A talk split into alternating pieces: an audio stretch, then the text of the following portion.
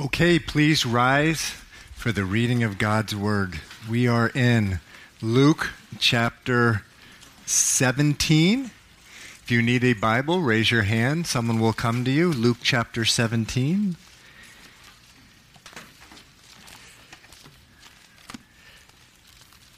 Luke chapter 17. Bibles, anyone?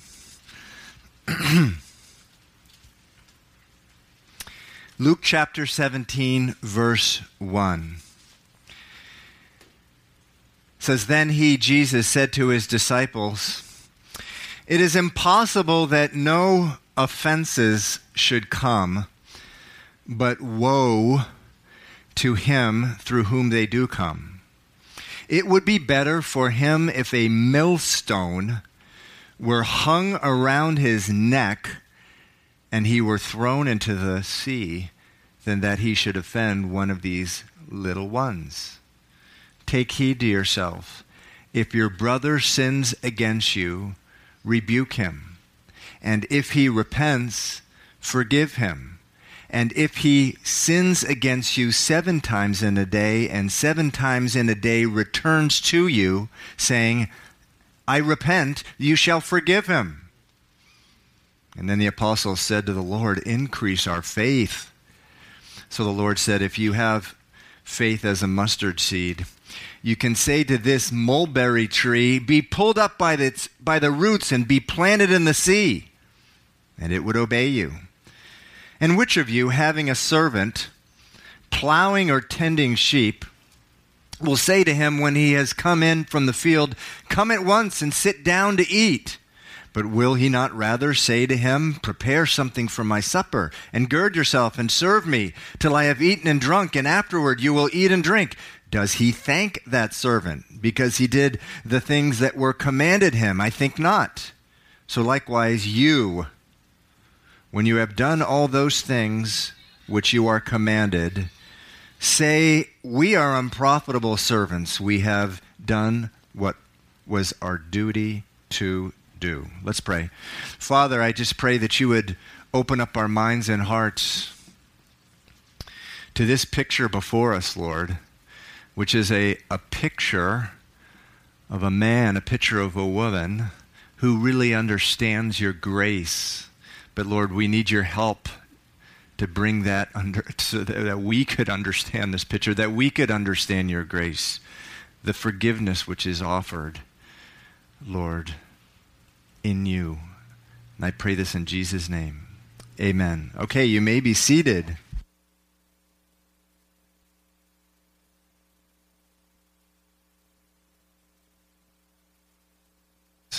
Chapter by chapter, verse by verse through Luke. And here it says in verse 1, it, Jesus says, It is impossible that no offenses should come.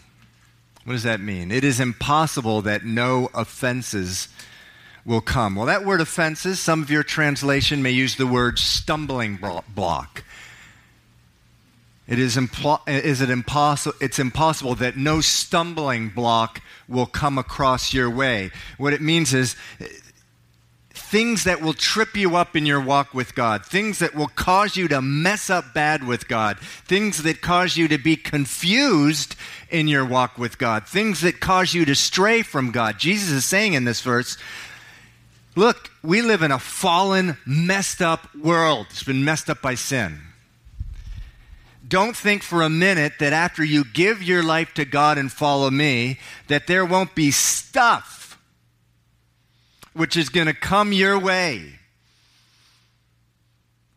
That they, these things won't come your way. He says, they, what he's saying is that, that they will, and they'll cause you to mess up bad in your walk with God, or they'll cause you to be con- uh, confused, or, or they'll cause you to stray. He's saying this world is a, a messed up, fallen place. These things will come. But then he says in verse 1, it says, But woe which is a, a word about God's judgment. Woe to those by who they come. And so it, it, it, says, It is impossible that no offenses should come, but woe to him who, whom they do, through whom they do come. Verse 2 It would be better for him to have a millstone hung around his neck and be thrown into the sea than that he should offend one of these little ones. Now, little ones here refers to a new believer in Jesus. A new believer. There's a similar verse in Math, Math, Matthew. The context there is little kids. But here it's referring to new believers in Christ. So, this is what Jesus is saying in these first two verses. Get it out of your mind that after you become a Christian that bad things won't come your way. That somehow everything's going to be all right and everyone is just going to be treating you in, in the body of Christ, in the family of God. They're just going to be treating you oh so wonderful. Get that out of your mind. But, oh man, is that person in trouble who is the cause of a young believer to be ensnared in sin, to stumble. So you're following me now? He's saying, look, stumbling blocks will come. You'll see things, and people will do things to you that are going to cause you confusion. They're going to cause you actually to sin and mess up and stray away from God. But he says, oh man, but the person by whom those things come, they're going to face judgment if they don't turn to me and turn away from their hypocrisy, from their make pretense way of living, uh, they're going to have uh, judgment uh, coming to them. That's a comfort, should be a comfort to you. you. In Psalm 23, verse 1, very popular psalm, it says this it says, The Lord is my shepherd. It says, The Lord is my shepherd. God is your shepherd. If you've given your heart to Jesus Christ, you're a sheep. He's your shepherd. Jesus Christ is your shepherd. And what he's saying here, he doesn't like people messing with you. Better that a millstone be thrown around their neck and be put into the sea, meaning it's going to, the judgment, God's judgment is going to be worse on that person. You're a sheep. He doesn't want people messing with you. Again, verse 1 what does he say? It is impossible that no offenses will come. Expect to be offended against. Expect to be wronged. Expect to be hurt. Hurt by who? People in the church. The context here is people in the church. People who are your brothers and sisters in Christ. They're going to hurt you. He's warning them. Now, how do I know? How do I know he's talking about Christians hurting Christians? Next verse, verse 3 says, Take heed to yourself, meaning you better, this is a really important issue. If your brother sins against you, rebuke him, meaning take it to him and tell him about it. And if he repents, forgive him. Verse 4 and if he sins against you seven times in one day, and seven times in a day returns to you saying, I repent, meaning, I'm sorry, I won't do this again. You take him at face value, Jesus says, and you shall forgive him. Underline that. You shall forgive him. Expect to be hurt by your brothers and sisters in Christ? Just expect it. Now, that may be confusing to some of you. Why? That's weird. I thought this is church. I thought this is where people behave themselves. I thought this is where people love each other. Isn't there a verse out there somewhere? They'll know you are Christians by your love?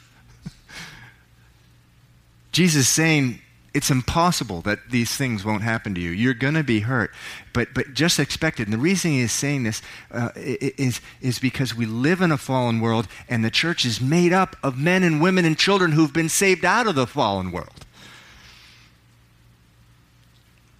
Now, do any of you remember Luke chapter 14? Oh, so long ago when we were in Luke chapter 14 the parable of the wedding feast. Do you remember in the parable of the wedding feast, who were the people who decided to accept God's invitation to go to the wedding feast? The, the first bunch of people wouldn't, wouldn't go in. So, who, who were the people who were invited who actually went in? That's right. Oh, very good. Ooh, good. All right. It's uh, the, the poor, the maimed, meaning the disfigured, the lame, and the blind, meaning the spiritually poor, the emotionally disfigured, the psychologically lame, and the spiritually blind. Listen, if you're here this morning and you're a child of God and you, you have a pretty high opinion of yourself, you're thinking, you're pretty awesome. God recruited you because he needed people like you. You better think again. Because Jesus said he went out after you because you were poor, disfigured, lame, or blind. That's what he says. In one way or another, spiritually, emotionally, psychologically, we all came into God's kingdom a mess in, in, in one or more parts of our life. We're completely bent and disfigured out of shape. Just the Bible. It's what the Bible says. It's what Jesus uh, says. And Jesus' point in chapter 17 is that in that kind of environment, hurt will come your way by brothers and sisters. Verse 1 It's impossible to think that this isn't going to happen. That's what he's saying. However, he says, verse 3 if this happens, you need to do something. You need to do something. Now, before you were a Christian, before God brought life into you by filling you with the Holy Spirit, which the Bible says happens to every person who puts their trust in Jesus Christ. They receive the Holy Spirit. Before that happens, before you came in a relationship with God, when you were offended, when you were hurt, when you were sinned against by another, you responded in a different way. You cut that person out of your life. that person? Keep them in my life? My life? I don't think so. No way. You cut them off, you avoided them, you ran away. The problem is, once you're a Christian, your life is no longer yours. It's no longer your life. Well, this is my life. No, it's not. Don't tell me that. It's not your life. 1 Corinthians chapter 6 verse 19 and 20. Wonderful two verses. You are not your own, for you were bought at a price. What was the price? Look at the cross. Jesus hanging on the cross. You are not your own. You were bought at a price, the Bible says. The Bible says God is holy, that when we sin, when we sin against God, the punishment is death, everlasting death, but that the gift of God is life through Jesus Christ our Lord. When you make Jesus your Lord, your master, you exchange his life for your life. He lived a perfect life, died on the cross, rose from the dead, so that you can become perfect before God. But the Bible says, in order for that to happen, you need to exchange your life, give your life, and then take on His. You need to trade. It's a trade, it's an exchange. Your life for His life, so that your life is no longer your own. It's His life. It's His life. That's what that verse means. And one of the ramifications of your life no longer being your own is that when you are hurt by someone in God's family, you can't run away. You no longer have that option. That's what the world does. That's why the church is called holy it's repeatedly called holy. Why? Because everyone in there is acting, you know, perfect? No, it's because they are holy. Is means separate, means different. That's what holy means. It means different. It means they are responding to being hurt in a completely different way that the world is. And so people look at them and they go, that's different. That's not the way I've done things my whole life. That's not the way I'm used to being treated. If a brother sins against you, if a sister sins against you, no matter how unbearable the thought may be of going to them, Jesus says you need to do it. And listen, it's the only way we're going to grow as a church. This is the only way we're going to grow. If everyone in the body of Christ insists on sweeping everything underneath the rug every time they are wronged against, we're never going to grow we're never going to look any different. We're just going to, we're not going to resemble the people that God wants us to resemble. Ephesians chapter 4, verse 13 says this. Now, this is kind of a tough verse to work through, but we'll try. This is Ephesians chapter, verse, chapter 4, verse 13 we work together, which is the preceding verses, that's a, that's a paraphrase. We work together, meaning we, the body of Christ, we work together until we all come to the unity of faith and of the knowledge of the Son of God to a perfect man. Now, you can just capitalize that word man because the thought is, is that we, we come to resemble Jesus Christ to the measure of the stature of the fullness of Christ. It's a mouthful. but what it, what it means is that oh, we all work together and we do things like this because the Lord wants us to grow up and look like Jesus, not just us individually, but us as a church. And let me tell you, we have so much to learn from each other, including me.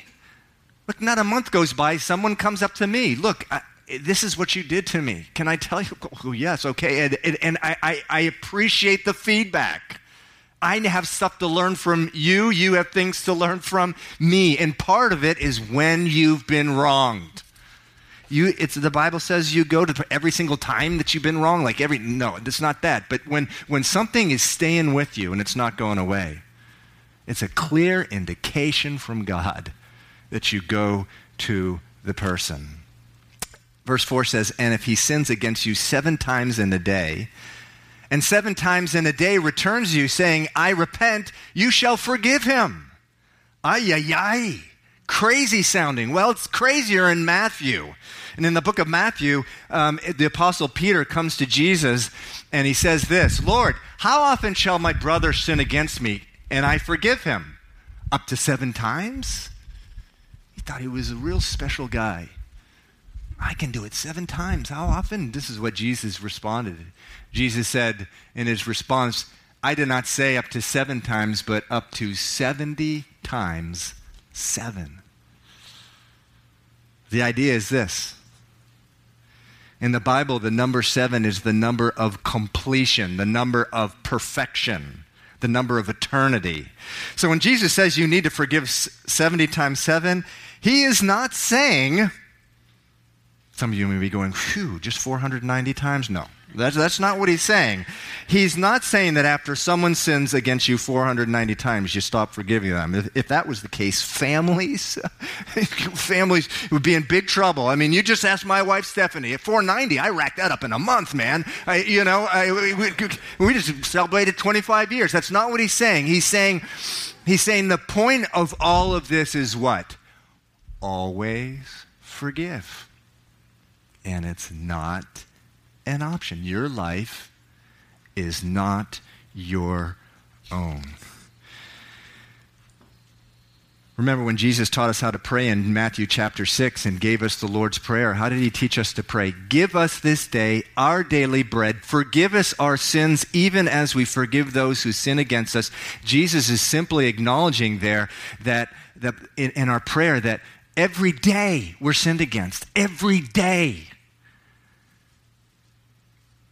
And, and, and, and, he's saying it needs to be a lifestyle of forgiveness. Now let's pause. I just want to pause for, for a moment here. Because for some of you, this is just an exceedingly hard word, unbearable. And there's a few of you here. This is just unbearable.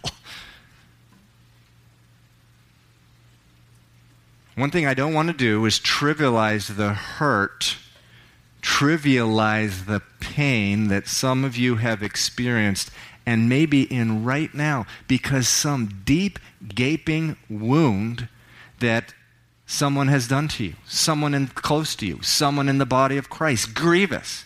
And, and, and I don't want to minimize about how hard it is,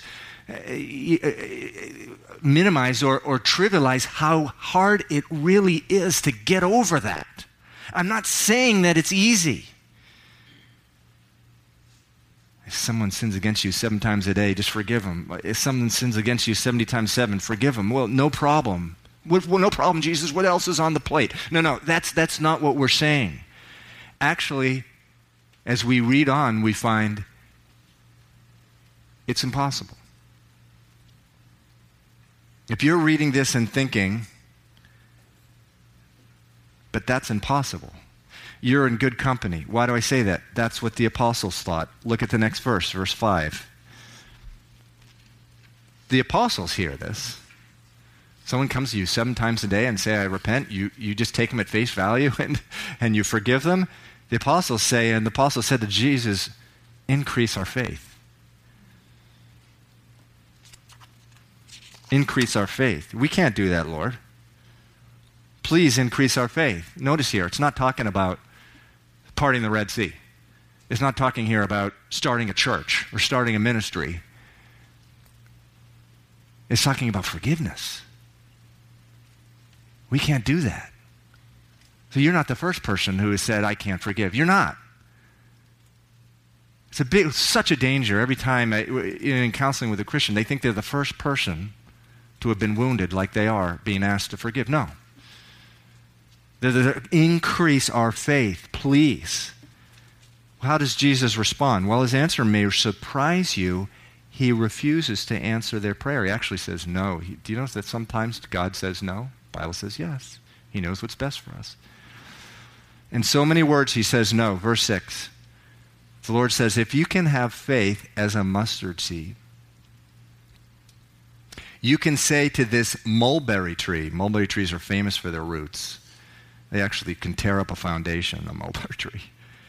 You can say to this mulberry tree, Be pulled up by the roots and be planted in the sea, and it would obey you. Okay, now, so what is going on here? Here's what's going on. The apostles hear that no matter how many times someone sins against you, and no matter how bad they need to forgive. Jesus says, You shall forgive. And so what do they do? They say, Well, we can't do that. Give us more faith. And Jesus says, What he's saying here in this verse is, You have the faith. You have it. Now go exercise it. That's what he's saying. The Bible says that every child of God has faith. Ephesians chapter 2, verse 8 the gift of God is eternal life. And that, and that is through faith, and it says, and that not of yourself, it is a gift. You are saved by faith, and that is not from yourself. It is a gift of God. Ephesians 2 8 says, Jesus saying, You have enough faith. The issue is not how big your faith is, the issue is how big your God is even with a mustard seed of faith. God doesn't need anything more than a mustard seed. You know, when you get on a plane and you cross the Atlantic, the person who has no faith in the plane, except a mustard seed, and the person who's done it a million times and has a gigantic, I don't know, watermelon of faith, they're both going to get there. If they step on the plane, they're going to get to the other side of the Atlantic. And, and, and so it, it, the issue is not if you, the issue is not how big your faith is. The issue is how big your God is. And Jesus is saying this. Now, listen very carefully. The issue, this is what he is saying, and, and this should cut right into our heart. If we're struggling with unforgiveness, he's saying this the issue is not that you don't have enough faith to forgive, the issue is you don't want to you don't want to. That's really what is going on here. I absolutely love this quote from Soren Kierkegaard. He's a Danish Christian philosopher. I just love this quote. He said this It is hard to believe, not because it is hard to understand, but because it is hard to obey. Oh, man. Is that true? I know, I'm not sure if that registered. Let me read it one more time. It's hard to believe, not because it's hard to understand. We, we understand exactly what Jesus is saying, but because it's hard to, to obey. So the, the, the issue is this it's not that we need more faith, it's that we just need to obey.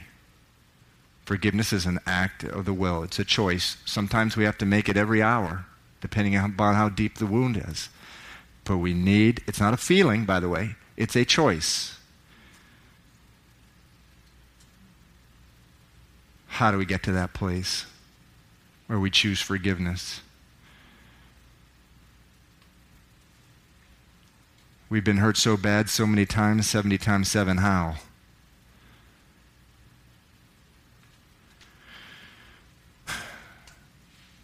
When you are when you can't get out of your mind about how someone has wronged you.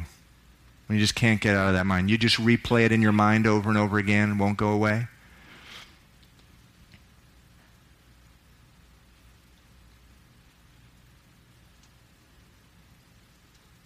You need to bring the cross into view.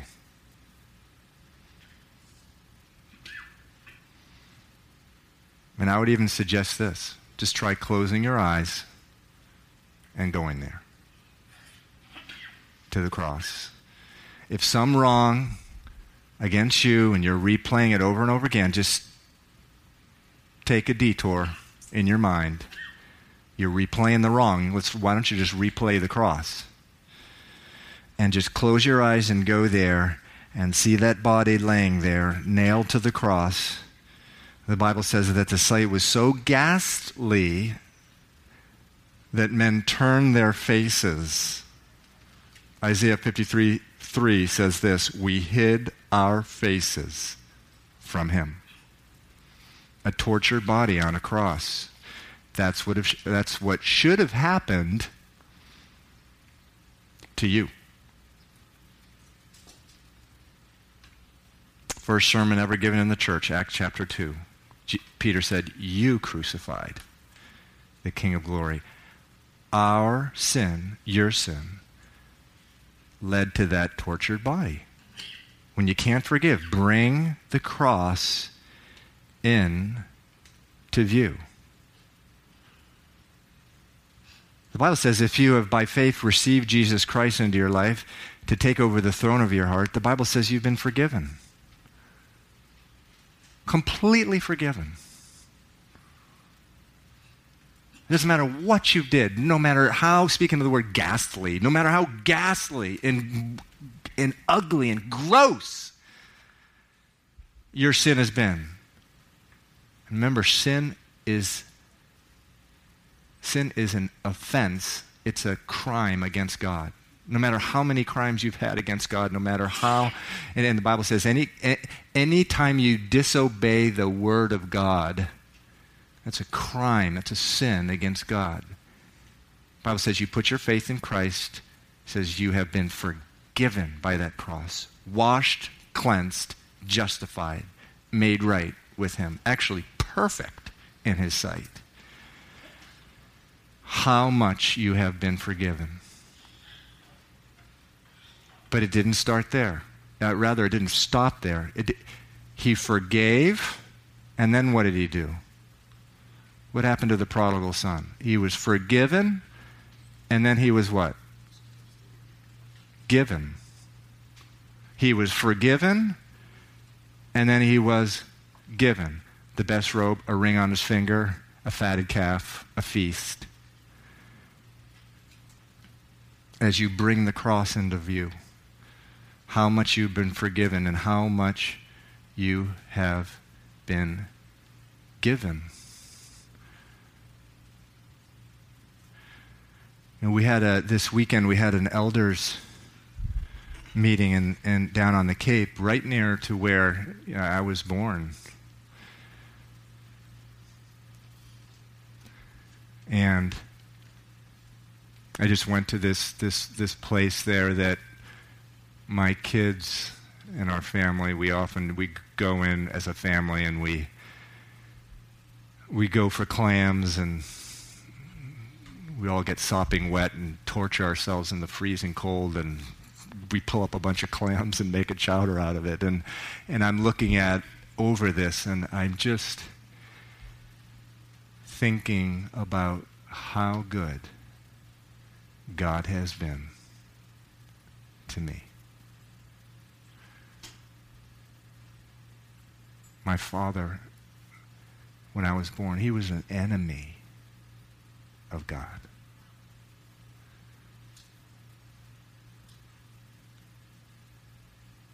So was my mother. I was not raised in a Christian family. Now, by the grace of God, they all came to the Lord eventually, when actually when we were older, but I was not raised in a Christian home. How God has saved me from destruction and crowned me with loving kindness, the psalm says. And I'm just looking over this scene where you know, my, my kids and I and my wife have just such a wonderful time. I'm just surrounded by a wife who loves me, kids who love me. I have a ministry that I absolutely don't deserve. I'm there on the Cape with seven men who know my flaws. They've seen them, but they love me anyway. How can you not forgive when you bring the cross into view?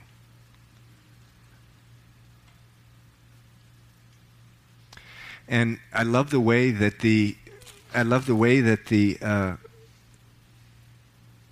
our, our scripture reading for this morning ends. He says, now seven seven through ten is a picture of someone who has experienced the cross, who's brought the cross in view.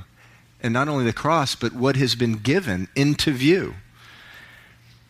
He says, Which of you, having a servant plowing or tending sheep. So he's saying, which of you has someone who works for you, who tends sheep for you, who's a farmhand for you, will say to him when he comes in from the field, Come at once and sit down to eat. So what he's saying is that's not typically what you do because the, the, this person who works for you, they don't, you know, that's not part of their job eating with you. He's not teaching you not to have a meal with someone who works for you, but he's just uh, the general idea is is when so, when someone comes in from the field to work for you, which of you is going to uh, come and say say to him, "Come down and sit down to eat"? But will he not rather say to him, "Now prepare something for me for dinner"? Is what he says, and get yourself ready and serve me until I have eaten and I have uh, uh, I've had my my drink and and afterward uh, and afterward after I eat and drink uh, the, then then the servant will go refresh himself or or whatever. It says, does he thank and does he thank that servant because that servant did the things that were required of him? I think not. Now, again, he's not telling you not to thank people who work for you. But, but, but the issue is this verse 10 So likewise, you, when you have done all the things which you are commanded, and say, you say, we're unprofitable servants. We've only done what was our duty to do. Let me tell you, if someone comes up to me at this point in my life and says, I can't believe uh, what you do, Steve, you know, running around all the time doing 20,000 different things that a pastor do. I, I really feel sorry for you. I don't feel sorry for me at all. I am the most privileged person on the face of the earth as far as I'm concerned. If you understand the grace of God and the cross and what was done for you, you're not going to be expecting anything from God. Nothing. That's the point of what he's saying. When you come in from the field uh, and, and you've done your work, uh, are you expecting thanks? Uh, no, you're not. You're saying, I don't deserve anything that I've gotten. And that's the wonderful work of grace that God wants to do in all of our lives, that we deserve nothing. And everything, the exceeding abundance of God's grace, the Bible says that He pours on us. He, he gives us the abundant life. It's not that He doesn't give uh, us, he, he gives us so much. It's just that we don't deserve any of it. Neither should we think we, we, do, we do. That's the point he's making. That's the power of the cross. That's why we should forgive. What do you mean, don't forgive? Look, look what's been done for you. Look what you have been forgiven of, and look at what you have been given that you don't deserve. It's the whole point here. And I tell you, when someone has experienced the cross, someone who just closes their eyes and goes there and understands by faith what did happen, in fact, happened there. That Jesus exchanged places with us. He went to the cross. He raised after three days from the dead. Death couldn't hold him down. And they put their faith in Jesus and they understand that grace. That is a powerful life. I'm going to ask the worship team to come up at this point and also if you've been asked to pray to please come up. Look, you know, as as we are in as we close with a worship song this morning, I hope God's been stirring your heart. Certainly that's what I pray before every message there's someone in here, in this room, that you've just been harboring bitterness to, bitterness with. There's some kind of division. I want you just during the worship song to get right up where you are and go to them. And just forgive and be forgiven. Or if there's someone in your life who's not in this room that, man, they have grievously wounded you. Grievously. And you just, it just seems impossible to be able to forgive. I want you to just come up and we'll have people right here. We'll have people right here at the pulpit and a couple in the corners. I want you to just come up. This is the time. This is the family of God. We got to be, uh, make our hearts just transparent before them and, and ask for forgiveness. And if you happen to be in this room and you've never come to Jesus Christ and asked Him for forgiveness for just living a life contrary to, to Him and His Word, if you've never done that, I'd also like you to come up as, as well. The Bible says that if you ask Jesus for forgiveness and put your faith for what He did on the cross for you, you will be saved. You will transfer from death to life, and your, and your place in heaven is secured for all eternity just by an act of faith. No good thing you can, done to do, to, can do to deserve that, but you can do it just by in, entering into a relationship with Him by faith. So, as the worship team begins, why don't we stand? We will pray. And when the worship team begins, you can come up. Remember, Ritu and Marie will be in the back after the service. Also, just wanted to mention that tonight we have a prayer service. We're going to focus on the radio. We're trying to bring Christian FM radio into the city, and we're almost there. We'd like to pray about that. But um, let's pray. Father, in the name of Jesus, I we come to you, Lord. And Lord, we, we marvel at the cross. And, and Lord, I, I, I do pray for anyone in here who, Lord, there was a time I certainly didn't get it. I didn't get what happened on the cross. I pray that you would bring every man and woman and child in this room into the fullness of understanding about what happened there and how that relates to their life. I pray that you would do it, Lord. In Jesus' name, I pray that, that you would do it. And Lord, I pray that you would draw up to the front now anybody harboring division or bitterness or unforgiveness in their life, that you would draw them up here to, to just to come alongside and, and pray. And Lord, if there's two people in this room that, that there needs to be a transaction of forgiveness, I pray that you draw them together right now, Lord. And Father, if there's someone who needs to do that transaction with you, the exchange life, here, Lord Jesus, take my life. I want yours, Lord. I pray by faith, Lord, that that person this morning would come up here and pray alongside of a brother, sister, Lord, just to receive that everlasting forgiveness. Lord, we thank you for this whole picture of grace. We thank you for it.